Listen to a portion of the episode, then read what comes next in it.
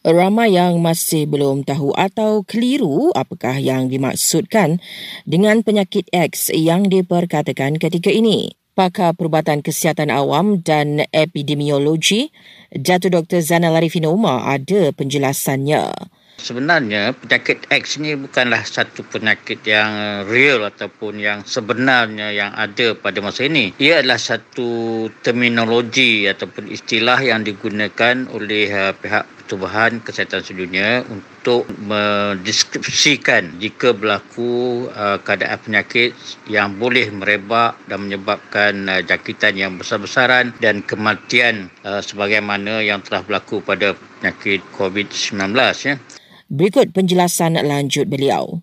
Supaya apabila timbul uh, penyakit yang berlaku yang menyebabkan kematian uh, dan jangkitan yang besar, maka mereka akan bersedia untuk melaporkan dan mengambil langkah-langkah yang kesan. Jadi itulah uh, gunanya istilah penyakit X ini diadakan ya.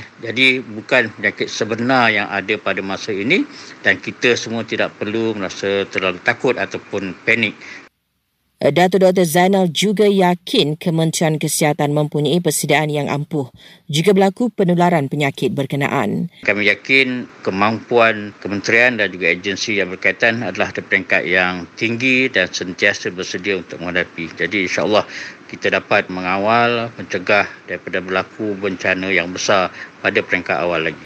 KKM baru-baru ini memaklumkan pihaknya bersedia menghadapi segala kemungkinan yang berlaku pada masa depan berhubung pandemik baru termasuk ancaman penyakit X.